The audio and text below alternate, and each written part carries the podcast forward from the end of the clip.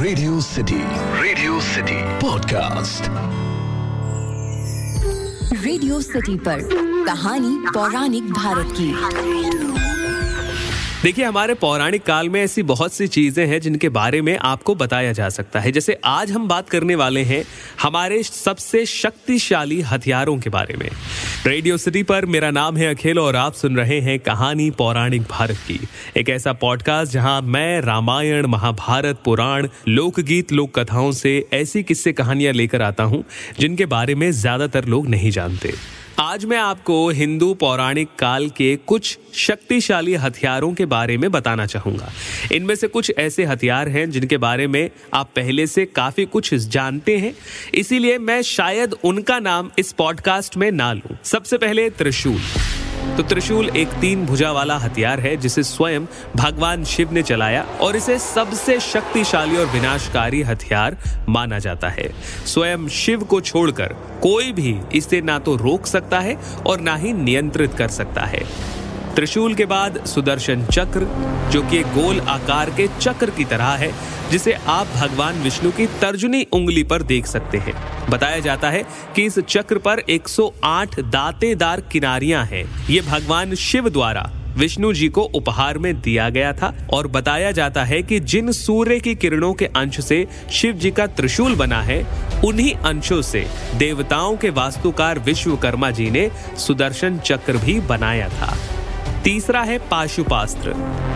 पशुपास्त्र, भगवान शिव और भगवान विष्णु के हथियारों के बाद सबसे ज़्यादा शक्तिशाली हथियार है। ये सबसे ज़्यादा ताकतवर और विनाशकारी है।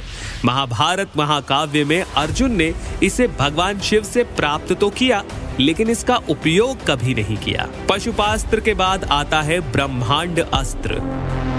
माना जाता है कि ब्रह्मांड अस्त्र सबसे शक्तिशाली हथियारों में से एक है। इसके बारे में यह भी कहा जा सकता है कि ब्रह्मांड अस्त्र ब्रह्मास्त्र को भी निगल कर बेअसर कर सकता है। यह सप्त ऋषियों द्वारा बनाए गए किसी भी हथियार का मुकाबला कर सकता है।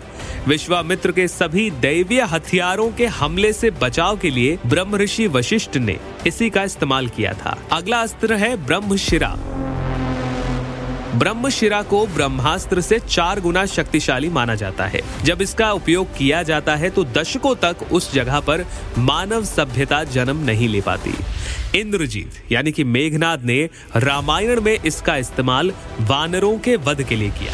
इसके अलावा, महाभारत में अश्वत्थामा ने इसका इस्तेमाल पांडवों के वंश को खत्म करने के लिए किया था। अगला अस्त्र है नारायणास्त्र।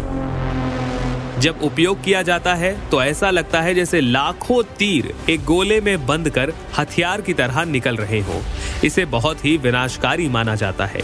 ये उन हथियारों में से एक है जिन्हें भगवान विष्णु से नारायण के रूप में प्राप्त किया गया। इसका उपयोग जीवन में केवल एक बार ही किया जा सकता है। इसके बाद भार्गवस्त्र कर्ण को दिया जाने वाला परशुराम द्वारा ये एक अस्त्र है, जो इंद्र अस्त्र की तुलना में ज़्यादा शक्तिशाली है और ये पूरे ग्रह को नष्ट करने की शक्ति रखता है। इनके बाद आते हैं बर्बरीक के तीन बाण। महाभारत महाकाव्य में बर्बरीक जी के बारे में भी बताया गया है।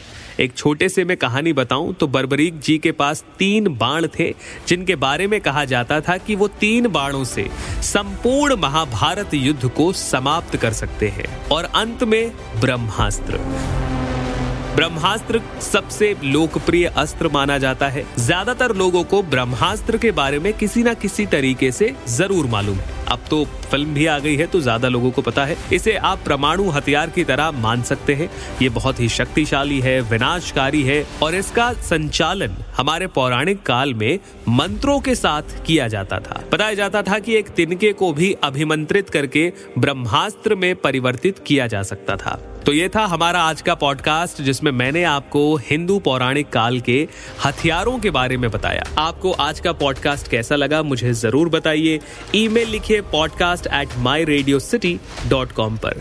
इसके अलावा, अगर आप किसी और कहानी के बारे में या किसी और चीज़ के बारे में, जो हमारी पौराणिक काल से जुड़ी हुई हो, जानना चाहें तो मुझे आप इंस्टाग्राम पर बता सकते हैं। आरजे अखिल के नाम से हूँ मैं। फ़िलहाल के लिए इतना ही। सुनते रहिए रेडियो सिटी रग रग में दौड़े सिटी रेडियो सिटी पर कहानी पौराणिक भारत की।